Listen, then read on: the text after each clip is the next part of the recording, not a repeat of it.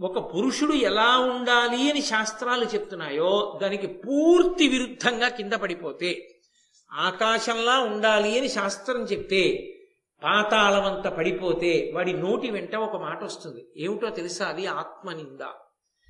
నేనింత పనికి మాలిన వాణ్ణి నేనింత అధముణ్ణి ఇక నేనేం చెయ్యగలను? ఇంత తప్పులు చేసిన వాణ్ణి అని తలుచుకు బాధపడతాడే. వాడు వృత్తిలోకి రాడు. పురుషుడు సుఖదుఖముల ఎందు సమానంగా ఉండేటటువంటి లక్షణాన్ని ప్రయత్నపూర్వకంగా పొందాలి. అప్పుడే మనసు ఆలోచించడానికి యోగ్యమైన రీతిలో నిలబడుతుంది. శోకం ఆవరిస్తే ఇక మనసుకి ఆలోచించే స్థితి ఉండదు. అది బడలిపోతుంది. బడలిపోతే దాంట్లోంచి ఆలోచన రాదు. ఆలోచన రాకపోతే అనుష్ఠానం పోతుంది. కాబట్టి ఒక పురుషుడికి ఉండవలసిన లక్షణాన్ని నువ్వు కోల్పోయావు. దుఃఖం వచ్చిందని ఇవాళ ఆత్మనింద చేసుకుంటామే. ఒకనాడు దేవేంద్ర పదవికి ఎందుకు ఎదగగలిగావో ఆలోచించు. అది నీ గొప్పేగా? అక్కడ నుంచి పడిపోయావు. పడిపోవడానికి ఏదో తప్పు చేశావు. తప్పే కాదు. నీ గొప్పతనాన్ని కూడా ఆలోచించు. మళ్ళీ నువ్వు ఆ స్థితిని ఎలా చేరుకుంటావని ఆలోచించు.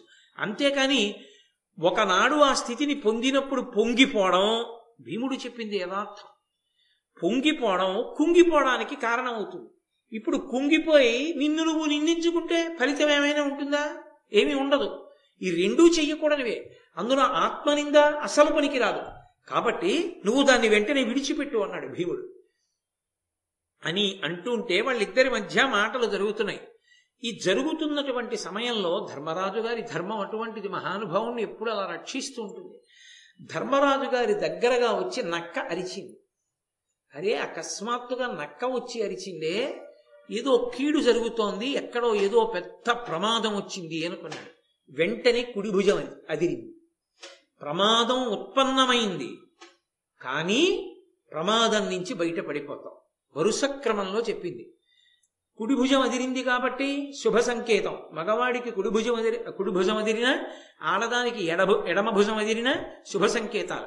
కాబట్టి నక్క అరిచింది దుశ్శకునం కుడి భుజం అదిరింది శుభశకునం. కాబట్టి ఏదో విపత్తు వస్తోంది. విపత్తు నుంచి బయటపడిపోతాం. కాబట్టి శుభశకునం. రెండూ జరుగుతాయి. అని అది ఆయన తీక్షణమైనటువంటి బుద్ధి. విపత్తులో ఇరుక్కునే లక్షణం ఉన్నవాడెవరు? తన బలం మీద నమ్మకంతో తాను చాలా అతిశయంతో తిరిగేవాడు. అందుకని వెంటనే తన సోదరుల వంక చూసి అన్నాడు భీముడేడి అని అడిగాడు. ఆయన భీముడేడి అని అడిగాడంటే విపత్తు భీముడికే వచ్చి ఉంటుంది. ఎందుకంటే భీముడే వెళ్తాడు అలా. అని భీమసేనుడు ఏడి అని అడిగాడు. కొంతమంది ఏమి శకున శాస్త్రం అండి? అంటూ ఉంటారు. రామాయణ భారతాలు భాగవతం చదివితే శకున శాస్త్రం అంటే ఏమిటో తెలుస్తుంది. కాబట్టి ఆ వెంటనే భీముడు కనపడలేదు. భీముడు కనపడలేదు ఏ ప్రమాదం జరిగిందో అని గబగబా ఆయన బయలుదేరి భీముణ్ణి వెతుక్కుంటూ వెడుతున్నాడు ఆ వెతుక్కుంటూ వెళ్ళడానికి అరణ్యంలో ఎటువైపుని పెడతాడు ఎంతసేపు కొండ చిలవ పట్టులో భీముడు మాత్రం ఉండగలడు? విరి విరిగిపోవు ఎముకలన్నీ కాబట్టి ఇప్పుడు ఆయన అది శోకాన్ని పొందకుండా ఉండడం బుద్ధి ఆలోచనతోనే ఉండడం అన్న మాటకు అర్థం అది. అడుగుజాడలు వెతికాడు. అరణ్యంలో ఎందరో తిరుగుతారు. భీముడి అడుగుజాడలే అని ఎలా తెలుస్తాయి?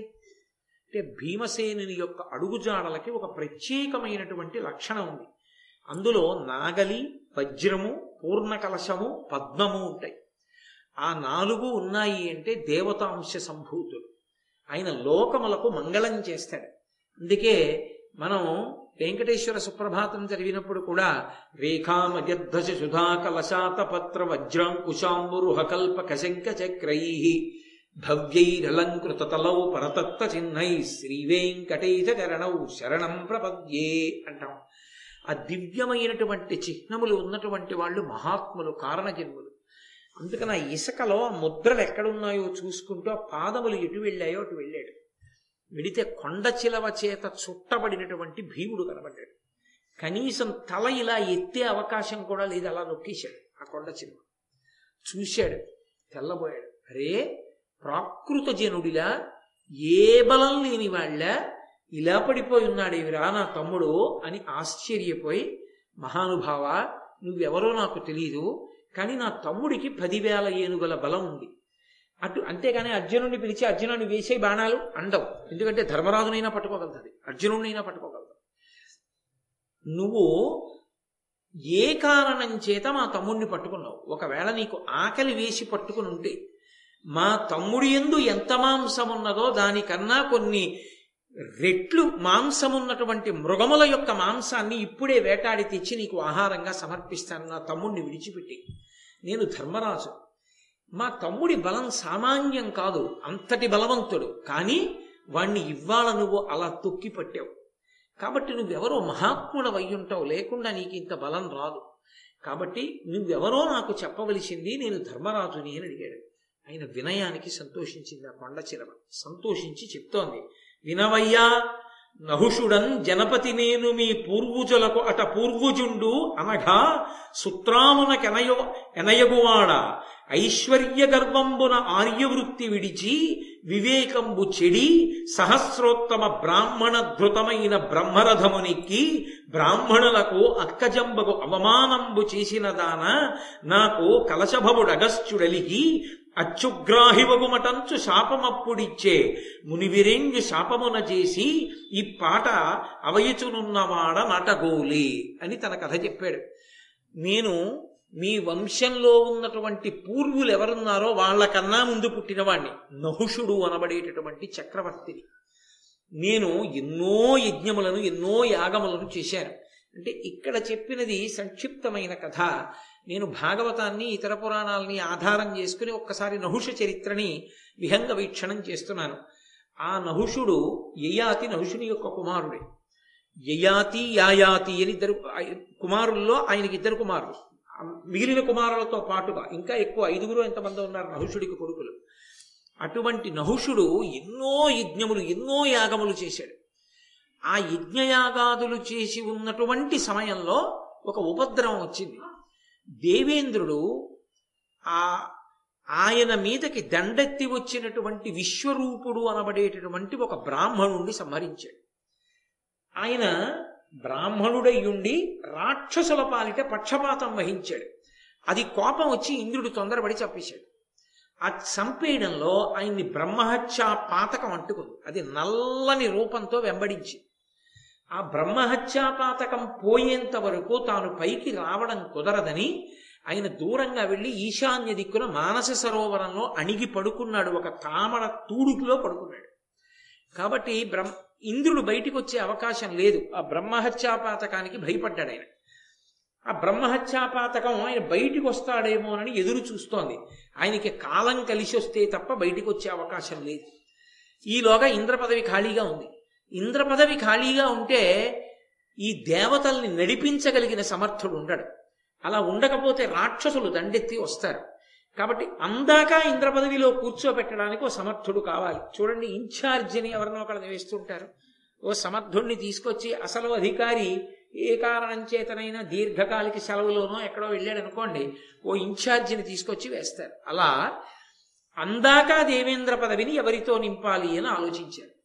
అసలు దేవేంద్రుడు తిరిగొచ్చే పర్యంతం ఇంద్ర పదవి ఎవరికి ఇంతమందిని పరిశీలిస్తే నహుషుడు దానికి తగినవాడు. ఎన్నో యజ్ఞములు చేశాడు నూరు క్రతువులు చేస్తే తప్ప ఇంద్ర పదవి ఇవ్వకూడదు. అన్ని చేసినవాడు కాబట్టి నహుషుడికి ఇద్దామని నహుషుడి దగ్గరికి వచ్చారు దేవతలు. నిన్ను ఇంద్రుడిగా ఇంద్రుడి స్థానంలో కూర్చోపెడతాను రావలసింది అన్నారు. ఆ మాట వినగానే అహంకారం వచ్చేసి నేను ఇంద్రుణ్ణి అయిపోయాను అనుకున్నారు. అనుకుని వెళ్ళి అతిశయంతో ఇంద్ర పదవిలో కూర్చున్నాను కూర్చున్నవాణ్ణి ఊరుకున్నానా? ఊరుకోలేదు. నహుషుడు చెప్తున్నాడు. నేను ఇంద్రుణ్ణి అన్న భావన ఆయన ఎందు జీర్ణమైపోయింది. ఓ నాలుగు నెలలో ఐదు నెలలో ఇన్ఛార్జి చేసేసాడు అనుకోండి ఆ తర్వాత ఆయన స్థానంలో ఆయన కూర్చోవడం చాలా కష్టమైపోతుంది. అప్పుడు అసలు కుర్చీలో కూర్చోవలసిన వాడు ఎవడు రాకుండా ప్రయత్నాలు చేసేవాళ్ళు కూడా ఉంటారు. దానికి అలవాటు పడిపోయి ఆఫీసుల్లో పనిచేసే వాళ్ళకి బాగా తెలుస్తుంది. కాబట్టి ఈయన తానే ఇంద్రుణ్ణి అన్న స్థితిని పొందేశాడు పొందేసి ఒకనొకనాడు శచీదేవిని చూశాడు.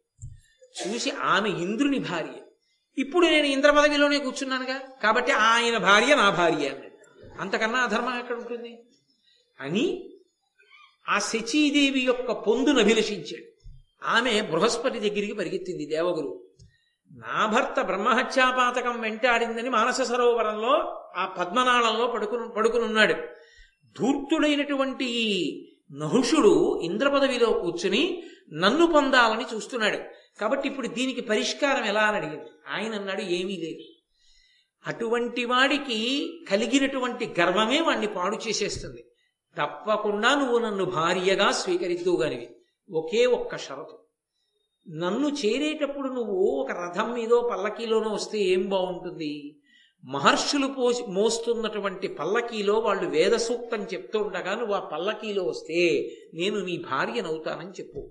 కాగల కార్యం మిగిలిన వాళ్ళు చూస్తారు. వెంటనే తమకంతో కళ్ళు కనపడనటువంటి ఆ నహుషుడు కామాతురాణం నభయం నలజ్జ. అంధుడైపోయి అగస్త్యాది మహర్షుల్ని పిలిచాడు. మీరు నా శిబిక మొయ్యండి నేను ఆ స్వర్ణ శిబికలో కూర్చుంటాను. నన్ను మీరు వేదమంత్రాలు చెప్తూ తీసుకెళ్ళండి శచీదేవి దగ్గరికి. నేను ఆమెకి భర్తనవుతాను.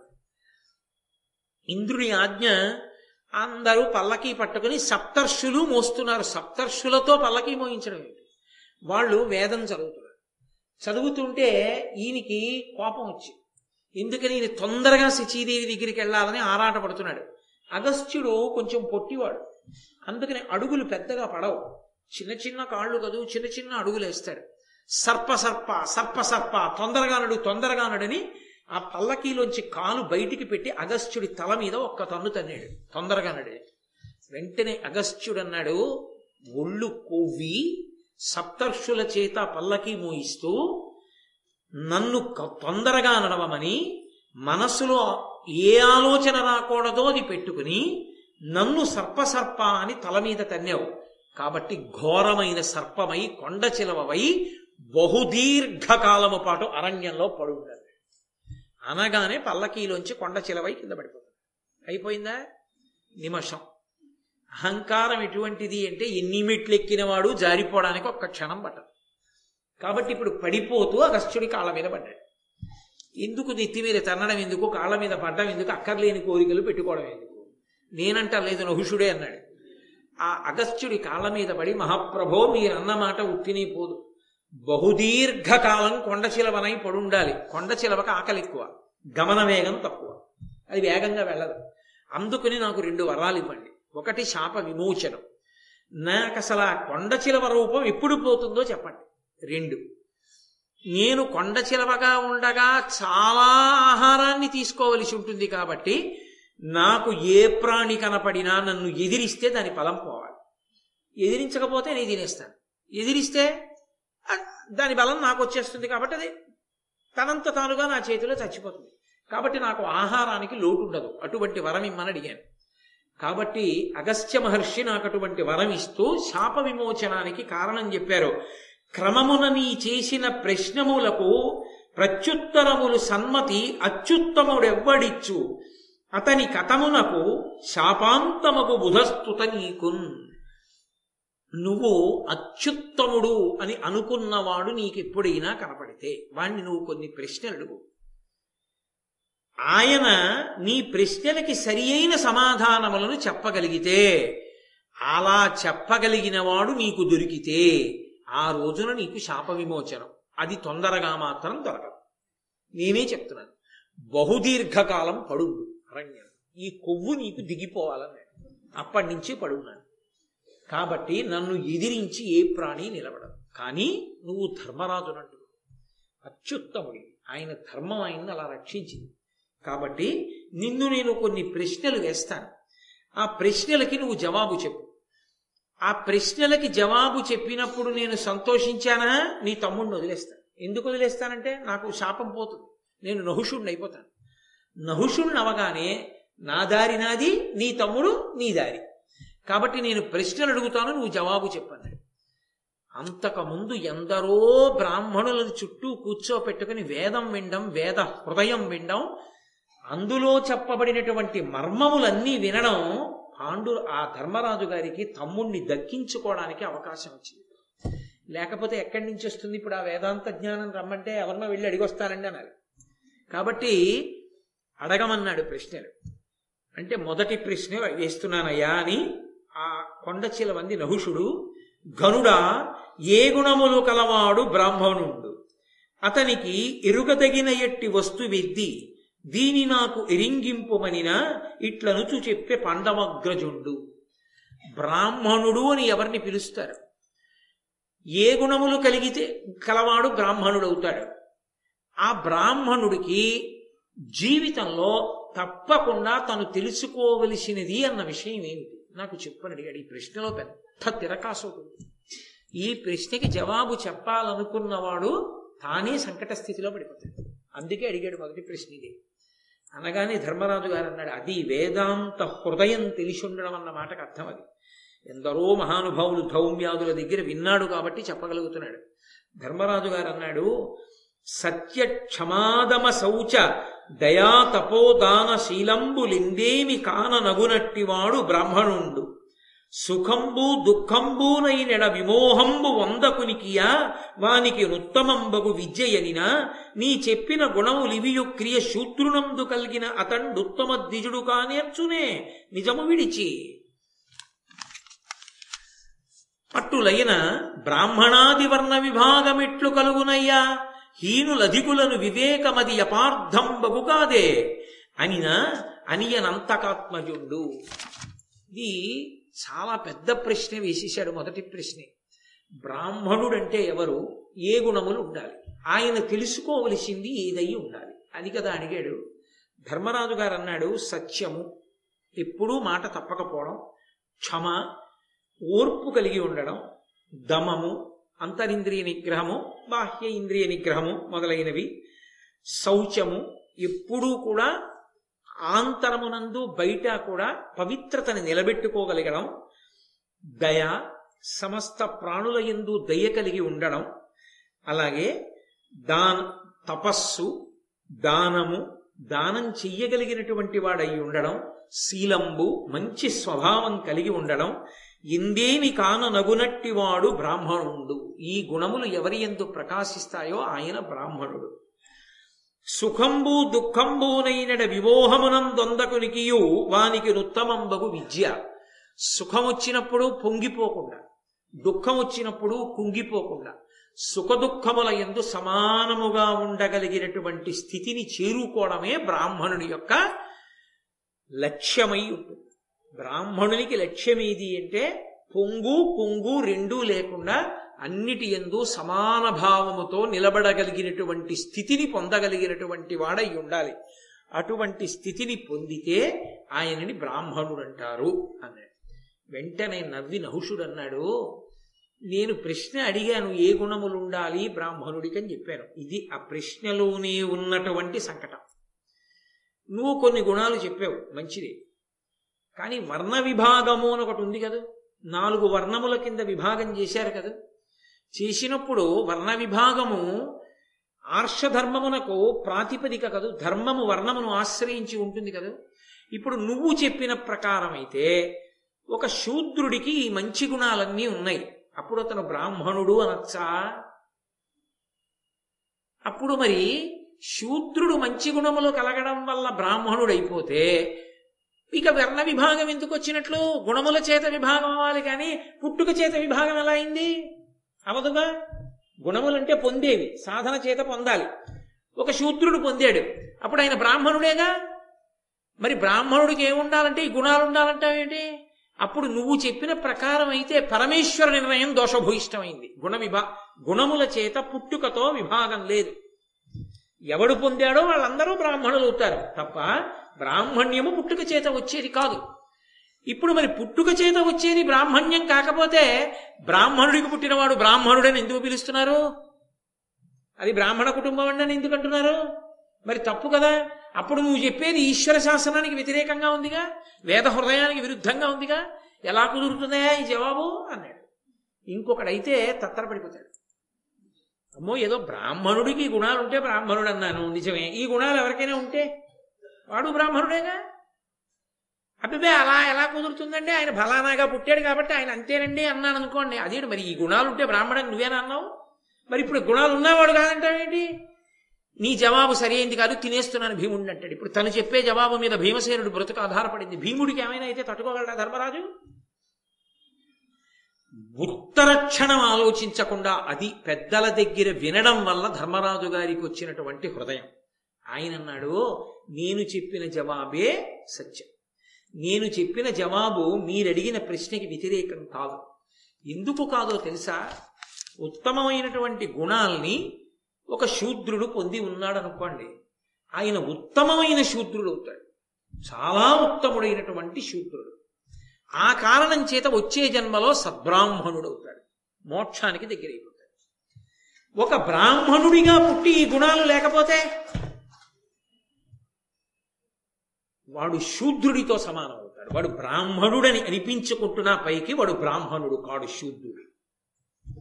తప్ప పుట్టుక చేత బ్రాహ్మణుడు కాకపోవడం అన్నది లేదు. పరమేశ్వరుడు ఇచ్చాడు వాడు నిలబెట్టుకోలేకపోయాడు. శూద్రుడికి పరమేశ్వరుడు అంత స్థాయి పుట్టుకనంది ఇవ్వలేదు కానీ వాడు పరిశ్రమ చేత ఆ స్థాయికి ఎదిగిపోయాడు. ఇది ఎటువంటిదో మీరు కొంచెం జాగ్రత్తగా అర్థం చేసుకుంటే ఇది చాలా మంది యొక్క మనస్సులో ఏముంటుందంటే బ్రాహ్మణునిగా ఉండడం చాలా గొప్ప. ఏదో ఇంకొక రకంగా ఉండడం చాలా తక్కువ అని అనుకుంటారు కానీ అసలు నేను మీతో పరమ సత్యం చెప్తున్నా భారతం చెప్తూ. అసలు నిజంగా మనిషి తరించడానికి యోగ్యమైన జన్మశూద్రుడే బ్రాహ్మణుడు కాదు. నేను పరమ సత్యం చెప్తున్నాను. ఎందుకో తెలుసా? ఈ గుణాలు ఉండాలి చచ్చినట్టు లేవాలి సంధ్యావందనం చెయ్యాలి. చస్తుంటే సంధ్యావంతరం అని సామెత. ప్రాణం పోతోంది అనుకోండి ప్రాణోత్క్రమణం అయిపోతోంది. తెల్లవారు సమయం. అప్పుడైనా సరే ఎగౌపిరి వస్తుంటే తను చేయలేకపోతే కొడుకుని పిలవాలి. హాస్పిటల్కి తీసుకెళ్ళమని కాదు. నా పేరు చెప్పి అర్ఘ్యం విడిచిపెట్టేరా అని చెప్పాలి. సంధ్యావందనం అంత ప్రధానం. సంధ్యావందనం చేసి తీరాలి. శాస్త్రములు పురాణములు కావ్యములు అవసరం ఉన్నా లేకపోయినా చదువుకుంటూ ఉండాలి.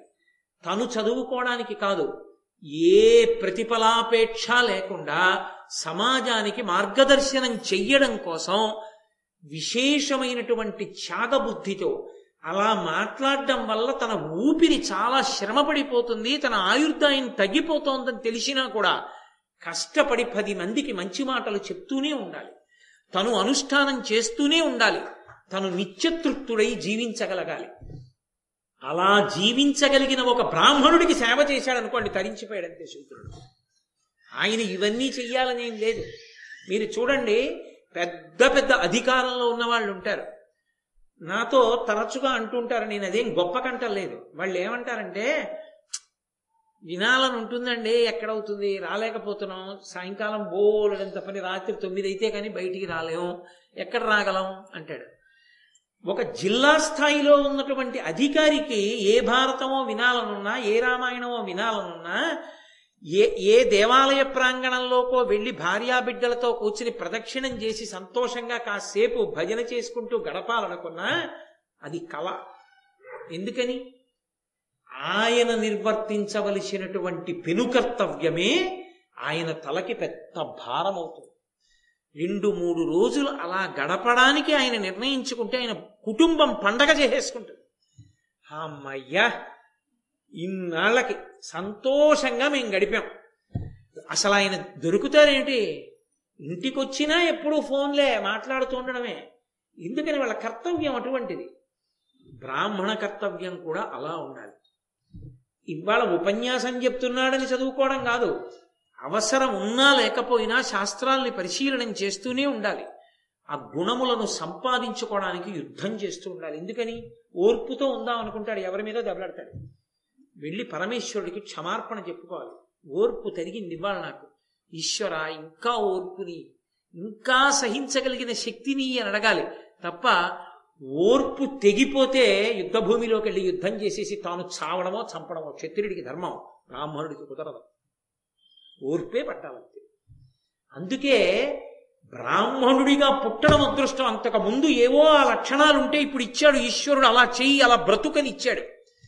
అలా బ్రతుకు అని ఇస్తే అలా బ్రతకకపోతే వాడు శూత్రుడైపోయాడయా అంత అక్కర్లేదు లేరా నువ్వు ఇలా అనుష్ఠానం చేసుకో నువ్వు ఈశ్వరుణ్ణి పొందుతావు అన్నా కూడా లేదు నేను ఒక బ్రాహ్మణుడిలా బతుకుతానని కష్టపడి గుణములను సంపాదించుకున్నాడు. బ్రాహ్మణుడు కాలేకపోయాడు కానీ ఉత్తముడైన శూద్రుడయ్యాడు ఆయన. బ్రాహ్మణుడు మాత్రం బ్రాహ్మణుడిగా నిలదొక్కోకపోతే శూద్రుడైపోయాడు. బ్రాహ్మణుడు శూద్రుడైపోతాడు కానీ శూద్రుడు బ్రాహ్మణుడు కాలేకపోయినా ఉత్తమ శూద్రుడే వచ్చే జన్మలో ఉత్తమ బ్రాహ్మణుడిగా పుట్టేస్తాడు. కాబట్టి నేను చెప్పిన మాట ఈశ్వర శాసనానికి వ్యతిరేకంగా ఎక్కడుంది? లేదు. నేను చెప్పింది సత్యం. కాబట్టి గుణ విభాగము చేతనే బ్రాహ్మణుడిగా నిలబడడం సాధ్యం. పుట్టుక చేత కాదు. ఆ గుణములను సంతరించుకుని నిలబడితేనే బ్రాహ్మణుడు. ఆ గుణములు లేని నాడు పుట్టుక చేత బ్రాహ్మణుడైనా శూద్రుడిగానే పరిగణింపబడతాడు ఈశ్వరుడి చేత.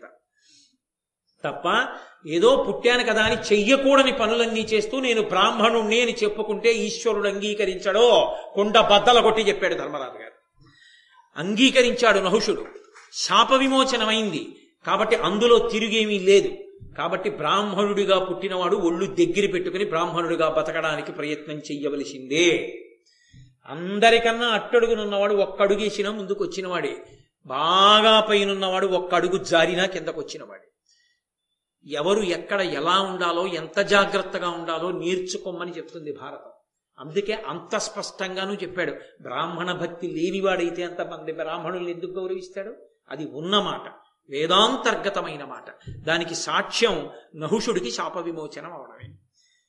చాలా సంతోషించాడు నహుషుడు. అబ్బా చాలా అద్భుతమైనటువంటి జవాబు చెప్పావయ్యా.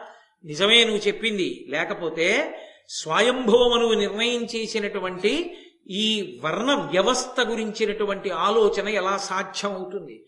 అందరూ ఈశ్వరుణ్ణి చేరడానికి అర్హులే. ఎవరు ఎలా పుట్టినా ఈశ్వరుణ్ణి చేరడానికి అనర్హులు మాత్రం కాదు. ఎవరి ధర్మాన్ని వాళ్ళు నిర్వర్తిస్తే ఈశ్వరుణ్ణి చేరిపోతారు. తప్ప బ్రాహ్మణుడిగా పుడితేనే తరిస్తాడనుకోవడం పొరపాటు మాట. ఎవరిగా పుట్టినా తరిస్తారు బ్రాహ్మణుడిగా పుట్టి తరించడం నిజానికి చాలా చాలా కష్టంతో తరించాలి. కాబట్టి కిందికి జారిపోయే ప్రమాదం ఎక్కువగా పొంచి ఉంటుంది. చాలా గొప్ప మాట చెప్పావయ్యా. సంతోషించాను. అంటే ధర్మరాజు గారు అన్నాడు ఈ పద్యం బంగారు అక్షరాలతో చెక్కి పెట్టాలి అసలు. అంత గొప్ప పద్యం. వృత్తవంతుండు వెండియు వివిధ గతుల వృత్తవంతుండుగా నేర్చు. వృత్తహీనుడైన వాడు విహీనుండయండ్రుగాన విత్తరక్షకు కడుమేలు వృత్తరక్ష. విత్తరక్షకు కడుమేలు వృత్తరక్ష. ఈయన ఎలా ఉంటారు అన్నది చూస్తుంది లోకం. ఆయనండి చాలా ఎంత జాగ్రత్తగా ఉంటాడో ఇన్ని మంచి గుణాలు ఉన్నవాడో అని లోకం అంటున్న కొద్దీ ఆ గుణములను ఆయన రక్షించుకుంటూ ఉండాలి. ఒక్కడే అన్నప్పుడు పర్వాలేదు. ఆ ఒక్కడే మళ్ళీ అబ్బాయి అనుకున్నాను కానండి అలాంటి వాడు కాడంటే పర్వాలేదు. కోటి మంది ఆయన చాలా ఉత్తముడు అన్నారు అనుకోండి కోటి మంది ఉత్తముడు కాడనడానికి సమయం చాలా తక్కువ పడుతుంది. ఒకడు అనడానికి ఎక్కువ సమయం పడుతుంది. ఎందుకో తెలుసా? ఆ ఒక్కడు మళ్ళీ వీడు ఉత్తముడు కాడంటే నన్నేమని అంటారేమో? నిన్న ఉత్తముడు అన్నాడు ఇవాళ ఉత్తముడు కాడంటున్నాడు అంటున్నారని అనడానికి భయపడతాడు ఒకడైతే. కోటి మంది ఒక వ్యక్తిని మంచివాడన్నారు అనుకోండి ఆ వ్యక్తిలో కించిత్తు దోషం ఎక్కడైనా దొరికిందనుకోండి అసలు అది వెతకడానికే సభలకు కూడా వచ్చేవాళ్ళు ఉంటారు. ఆయన ఎందు ఏమైనా దోషం దొరుకుతుందా అని తిరుగుతుంటారు కొంతమంది. అలా దొరకగానే దాన్ని భూతద్దంలో చూపించేసి వెంటనే పనికిమాలినవాడు అని నిర్ధారణ చేసేస్తుంది. లోకంలో అది పలుతెరగుల వెళ్ళిపోతుంది. అందుకే విత్తరక్ష కన్నా వృత్తరక్ష అవసరం అవుతుందయా? ఎవరు నడవడిని నిలబెట్టుకోవాలనుకుంటాడో పరమ జాగ్రత్తగా బ్రతకాలనుకుంటున్నాడో అటువంటి వాడికి విత్తం పోయినా పర్వాలేదు డబ్బు పోయినా లెక్క పెట్టడం. తన నడవడిని లెక్క రక్షించుకోవడానికే జాగ్రత్త పడతాడు. కాబట్టి విత్తరక్ష కన్నా వృత్తరక్ష గొప్పది ఎవరికైనా కూడా. ఎవరికైనా అదే గొప్పది. ఆ మార్గంలో వెళ్ళినప్పుడు ఎవరైనా ముందుకే వెడతారు తప్ప వెనక్కి రారు. మళ్ళీ దానికి సమాధానం చెప్పాడు. బ్రాహ్మణుడు కూడా వెనక్కి జారడం. వృత్తరక్ష చేసుకున్న నాడు అంటే నడవడిని నియంత్రించుకున్న నాడు బ్రాహ్మణుడు బ్రాహ్మణుడిగా ఉంటాడు. నడవడిని నియంత్రించుకున్నవాడు కిందివాడు పైకెక్కుతాడు తప్ప కిందకి జారడం. తన పని తాను చేసుకున్న నాడు ఎవడైనా ఈశ్వరుణ్ణి చేరుతాడు. కాబట్టి విత్తరక్ష కన్నా వృత్తరక్ష కొరకే పెద్దలైన వాళ్ళు ప్రయత్నిస్తుంటారయా? నహుషా అందుకని లోకంలో అది మంచి వాళ్ళ ఎందు ఉండేటటువంటి లక్షణం. చాలా సంతోషించాడు నహుషుడు. చాలా మంచి మాట చెప్పావు. అయితే నేను నిన్నిప్పుడు మూడవ ప్రశ్న వేస్తున్నాను. ఏమిటి ఆ మూడవ ప్రశ్న అంటే అప్రియం మరి ఆ నీతో లోకంలో అప్రియంబు చేసియు మరి అనృతవాది అయ్యు హింస గావింపనీయం మహాత్ముడేగు సుగతికి అండ్రది ఎట్లు అహింస అనగా ఇంత విశేషమెట్లయ్య చెప్పుమా? లోకంలో అనేకమైనటువంటి మంచి గుణాలు చెప్పబడతాయి. కొన్ని కొన్ని గుణములు వేదంలో చెప్పినటువంటి గుణములు అందరికీ అన్వయం అవుతాయి అవి కొంతమందికే అన్వయం అవుతాయి అని అనుకోకూడదు. కొన్ని కొన్ని గుణాలు దొంగతనం చేయకండి అన్నారు అనుకోండి అది బ్రాహ్మలకే వర్తిస్తుందని అనకూడదు అందరికీ వర్తిస్తుంది. కాబట్టి అందరూ పొంది ఉండవలసినటువంటి గుణములు కొన్ని ఉన్నాయి. వాటన్నిటిలోకి గొప్పదిగా దేన్ని చెప్తారంటే అహింస పరమో ధర్మ అన్నిటిలోకి అహింస గొప్పది. ఆయన అబద్ధాలు ఆడతాడండి కానీ గొప్ప అహింసావాది. ఆయన దేవతగా మారతాడు. మరి ఏమయ్యా పక్కన దోషం ఉంది కదా అబద్ధాలాడే దోషం. అబద్ధాలాడే దోషం ఉన్న అహింసావ్రతంలో ఉన్నటువంటి వాడు దేవతలుగా మారుతున్నాడు. అహింస అనబడేటటువంటి గుణానికి అంత శక్తి ఎక్కడి నుంచి వచ్చింది? అది పక్కన చిన్న చిన్న దోషాలున్నా కూడా దాటి శక్తిని ఎందుకు ఇవ్వగలుగుతోంది? అహింసకు అంత శక్తి ఎక్కడి నుంచి వచ్చింది అని అడిగాడు. అడిగితే మళ్ళీ యథార్థానికి ఇది చాలా చాలా కఠినమైన ప్రశ్న అండి. అహింస అన్నారు అనుకోండి. నిజానికి నూటికి నూరు పాళ్ళు అహింసా వ్రతం చేసేటటువంటి వాడు లోకంలో కనపడడు. ఎందుకు కనపడడో తెలుసా? ఈ ఉపన్యాసం చెప్పి నేను ఇంటికి వెళ్ళి చపాతీ తిన్నాను అనుకోండి. అది కాల్చినప్పుడు కొన్ని కీటకాలు చచ్చిపోయా హింస జరిగిందా లేదా? ఎక్కడ జరుగుతుంది అహింస? నేను వెళ్ళి పడుకున్నాను అనుకోండి. ఆ దుప్పటి మీద ఉన్నటువంటి కొన్ని క్రిమి కీటకాదులు చచ్చిపోతాయా? నేను ఇప్పుడు మాట్లాడుతుంటే ఈ శబ్ద తరంగాలు చాలా పెద్దగా వస్తున్న కారణం చేత కొన్ని ప్రాణులు చనిపోయాయా? మరి అహింస ఎలా సాధ్యం అవుతుంది అందుకే మీరు చాలా జాగ్రత్తగా అర్థం చేసుకుంటే వేదమునందు అహింస అన్న మాటకు అర్థం వేరు. వేదమునందు అహింస అన్నది ఆశ్రమాన్ని బట్టి ఉంటుంది. అందరికీ ఒకలా ఉండదు అహింస. గృహస్థు ఉన్నాడనుకోండి ఆయన చేసేది పాకయజ్ఞము అంటారు వంట చేసుకోవడం. ఆయన వంట చేసుకుంటే కట్టెలలో కొన్ని పురుగులు ఉంటాయి అవి కాలిపోయి చచ్చిపోతాయి. నీళ్ళలో కొన్ని పురుగులు చచ్చిపోతాయి. వంట చేసుకుంటే కొన్ని చచ్చిపోతాయి తింటుంటే కొన్ని చచ్చిపోతాయి మాట్లాడితే చచ్చిపోతాయి నడిస్తే చచ్చిపోతాయి. అయినా కాయగూరలు తరుగుతుంటే కొన్ని చచ్చిపోతాయి. కాయగూర ఉడికిస్తే కొన్ని చచ్చిపోతాయి. మరి ఆ దోషం గృహస్థుకి రాదు అన్నారు. అది హింస కిందకి రాదు గృహస్థుకి. వేదం ఒప్పుకుంది. ఎందుకు రాదు అని అడిగారు. గృహస్థు పంచయజ్ఞములు చేస్తూ ఉంటాడు. ఇంటికొచ్చిన అతిథికి అన్నం గృహస్థే పెడతాడు. సన్యాసికి అన్నం గృహస్థే పెడతాడు. బ్రహ్మచారికి అన్నం గృహస్థే పెడతాడు. బయట ఉన్నటువంటి ప్రాణులకు అన్నం గృహస్థే పెడతాడు. తన ఇంట్లో ఉన్నటువంటి కొన్ని ప్రాణులు గృహస్థు ఇంట్లో ఉన్నవే తిని బతుకుతూ ఉంటాయి. గోడ మీద బల్లి పక్కలో నల్లి తల్లో పేలు ఇవన్నీ మరి గృహస్థు మీద ఆధారపడి లేవు. ఇవన్నీ కూడా గృహస్థు మీద ఆధారపడి ఉన్నాయి. ఇన్ని ప్రాణులను నిలబెట్టిన కారణం చేత తప్పక చేస్తున్న అహి హింస ఏది ఉందో అది అహింస కిందకే వెడుతుందన్నారు. అదే ఒక సన్యాసి ఉన్నాడు అనుకోండి సన్యాసి వంట చేయించుకు తిన్నాడు అనుకోండి పీఠాధిపతి వినా పీఠాధిపతుల ధర్మం వేరు. సా- పీఠాధిపతి కాని సన్యాసి. ఏ శంకరాచార్యుల వారో పెట్టిన పీఠాధిపతుల వంటి వారికి వేరు మినహాయింపు ఉంటుంది. అది వేరు పీఠాధిపత్యం. సన్యాసి వంట చేసుకు తిన్నాడనుకోండి విరుద్ధం. చేసుకోకూడదు. అందుకే సన్యాసి భిక్షకి పెడతాడు. ఆకలి రోగం ఆయనకి. నాకు దగ్గు వచ్చింది అనుకోండి అది దగ్గే వరకే మందేసుకుంటాను. తప్ప మందు ఆ- మందు చేదుగా ఉందా మందు తీయగా ఉందా కమ్మగా ఉందా తీయగా ఉన్న మందు కాబట్టి మూడు నెలలు ఇచ్చుకుందాం సరదాగాను. అలా ఏమి ఉండదు. అది చేదుగా ఉన్నా పుచ్చుకోవాలి తీయగా ఉన్నా పుచ్చుకోవాలి. దగ్గు తగ్గే వరకు. దగ్గు తగ్గిపోయిన తర్వాత కూడా ఇంత డబ్బు వేసుకున్నాను తిన వదిలేడు ఏంటంటే తాగరు. వదిలేస్తారు. సన్యాసికి ఆకలి రోగముగా భావించాలి. భవతి భిక్షాందేహి అంటాడు. ఆ తల్లి తరిగిన పచ్చి క్యాబేజీ తెచ్చి పాత్రలో పడేసింది అనుకోండి ఆయన ఇదేటమ్మా పచ్చి క్యాబేజీ పారేసావు? ఆవబెట్టి ఉండవా అనకూడదు. ఆ క్యాబేజీ తిని. రుచితో సంబంధం లేదు ఆయనకి. తినేసి వెళ్ళిపోతాడు అంతే అది ఆకలికి ఒక ఔషధం కింద వేసుకుంటాడంతే అలా తింటాడు. గృహస్థ అలా కాదు రుచి కోరి తింటాడు. అందుకే గృహస్థుగా ఉండడం కోటలో నుంచి యుద్ధం. కాబట్టి అహింస అందరికీ ఒకలా ఉండదు. వంట చేసుకోడు సన్యాసి. అగ్నితో సంపర్కం తెగిపోతుంది సన్యాసం తీసుకుంటే. అగ్ని సంపర్కం తెగిపోతుంది కాబట్టే సన్యాసి శరీరాన్ని వదిలిపెట్టినప్పుడు అగ్నిలో వేల్చకూడదు. కాల్చకూడదు సన్యాసి. సన్యాసిని భూస్థాపితం చేసేస్తారు భూమిలో పెట్టేస్తారు కర్పూరం వేసి. తప్ప ఆయన్ని అగ్ని సంస్కారం చెయ్యరు. ఇందుచేత ఆయన అగ్నితో సంబంధాన్ని వదిలిపెట్టేశాడు. అటువంటి వాడు కోరి హింస మాత్రం చేయకూడదు ఇంకా. అందుకే చాతుర్మాస్య వ్రతం చేస్తారు. చాతుర్మాస్యం వచ్చిందనుకోండి సమస్త ప్రాణులు పుట్టే కాలం అది వానొచ్చినప్పుడు. అందుకని తిరగకూడదు వాళ్ళు. ఎక్కడో ఒక చోట ఉండిపోవాలి. ఏ ఊళ్ళో ఉంటే ఆ ఊళ్ళో. ఏ ఊరైతే నీకెందుకు? నీ ఊరు ఒకటి ఉంది సన్యాసికి. మా ఊరండి అనకూడదు. అన్నీ ఆయన ఊళ్ళే. సమస్త బ్రహ్మాండం ఆయన కాబట్టి ఏ ఊళ్ళో ఉన్నాడో ఆ ఊళ్ళో ఉండిపోతాడు. ఉండిపోయి చాతుర్మాస్యం అని ఆ నాలుగు నెలలు వర్షాకాలం అంతా ఉండిపోయి తర్వాత మళ్ళీ సంచారంలో వెళ్ళిపోతాడు. అంటే తాము నడిస్తే పుడుతున్న ప్రాణులు చచ్చిపోతాయని నడవడం కూడా మానేస్తారు. ఆశ్రమాన్ని బట్టి ధర్మం ఉంటుంది. ఆశ్రమాన్ని బట్టి హింస ఉంటుంది. తప్ప అహి అహింస ఏ ప్రాణిని చంపకుండుట అలా ఉన్నవాడు లోకంలో ఎవడూ ఉండడు. అందుకే వేదంలో చెప్పిన అహింసలా ఉండగలమేమో కానీ మిగిలిన వాళ్ళు చెప్పినట్టు అహింసని పాటించడం ఎవరికీ సాధ్యం కాదు. అందుకే సనాతన ధర్మం అంత గొప్పదైంది.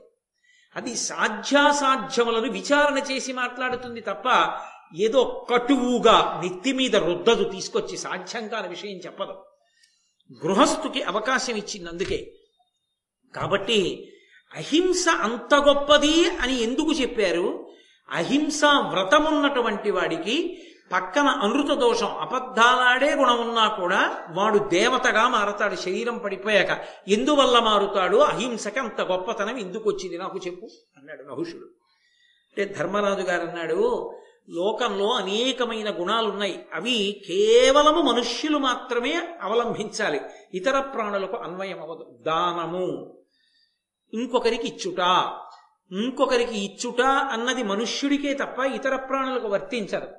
ఓ దోమకో ఓ ఏగకో దానం చేయమని దానికి సంకల్పాలు దానికి మళ్ళీ తీసుకెళ్ళి అది దానం చేసుకోవడాలు అలా ఏమి ఉండవు. ఒక మనుష్యుడికే ఉంటుంది. కాబట్టి దానము పరోపకారము సత్యము అహింస ఇలాంటి ధర్మాలు కొన్ని ఉన్నాయి అందరికీ ఉండవలసినటువంటివి. కానీ ఈ మిగిలినటువంటి గుణములున్నాయే సత్యము కానీ పరోపకారము కానీ దానము కానీ ఇవేం చేస్తాయంటే మళ్ళీ మనుష్య శరీరంలోకి వెళ్ళేటట్టే చేస్తాయి.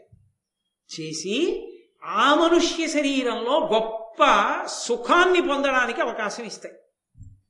అంటే మీరు కొంచెం జాగ్రత్తగా అర్థం చేసుకుంటే ఏదో చాలా గొప్ప దానాలు చేశాడు ఒక ఆయన. నేను పుణ్యం చెయ్యాలి అని దానం చేస్తూ వెళ్ళాడు. ఇప్పుడు ఆ దానం చేసిన పుణ్యం అనుభవించడానికి ఒక గొప్ప ఐశ్వర్యవంతుడిగా పుడతాడు. పుట్టి ఆయన చేసుకున్నటువంటి దానముల యొక్క ఫలితంగా కొన్ని సుఖాలను అనుభవిస్తాడు. కాబట్టి పునర్జన్మ ఉంటుంది మళ్ళీ. కానీ ఎవడు అహింసావ్రతాన్ని పట్టుకున్నాడో వాడు మాత్రం పునర్జన్మ పొందడు. వాడు దేవతగా మారతాడు. శరీరం వేరుగా? దేవతల శరీరం వేరు మనుష్య శరీరం వేరు. మనుష్య శరీరంగా రాలేదు కనుక మనుష్య సంబంధమైన పునర్జన్మ లేదు. దేవతగా మారిపోయాడు. మారిపోయి దేవతగా ఉంటాడు. అంత శక్తినివ్వగలిగినటువంటి సామాన్య గుణం అహింస ఒక్కటే. ఆ స్థాయి మిగిలిన గుణాలకి లేదు. అందుకే అహింసావ్రతము మిగిలిన దోషములు కొద్దిగా ఉన్నా అహింసావ్రతం పట్టుకున్నవాడు అంత ఉన్నతిని పొందుతాడని శాస్త్రంలో చెప్పబడింది. అది కారణం అన్నాడు ధర్మరాజు గారు. వెంటనే విడిచిపెట్టేశాడు భీమసేనుడు విడిచిపెట్టేసి అద్భుతమైన జవాబులు చెప్పావయ్యా ధర్మరాజా. చాలా సంతోషాన్ని పొందాను కాబట్టి నీ తమ్ముడిని విడిచిపెట్టానన్నాడు. వెంటనే నహుష చక్రవర్తిగా మారిపోయాడు. మారిపోయి నువ్వు ఇన్ని విషయాలు విన్నావు. విన్న విషయాల్ని రాగద్వేషాలు లేకుండా శాస్త్రం చెప్పిన దాన్ని చెప్పినట్టుగా మనసులో పెట్టుకున్నావు. పెట్టుకున్నావు కాబట్టే నేను ప్రశ్నలు అడిగితే చెప్పగలిగావు.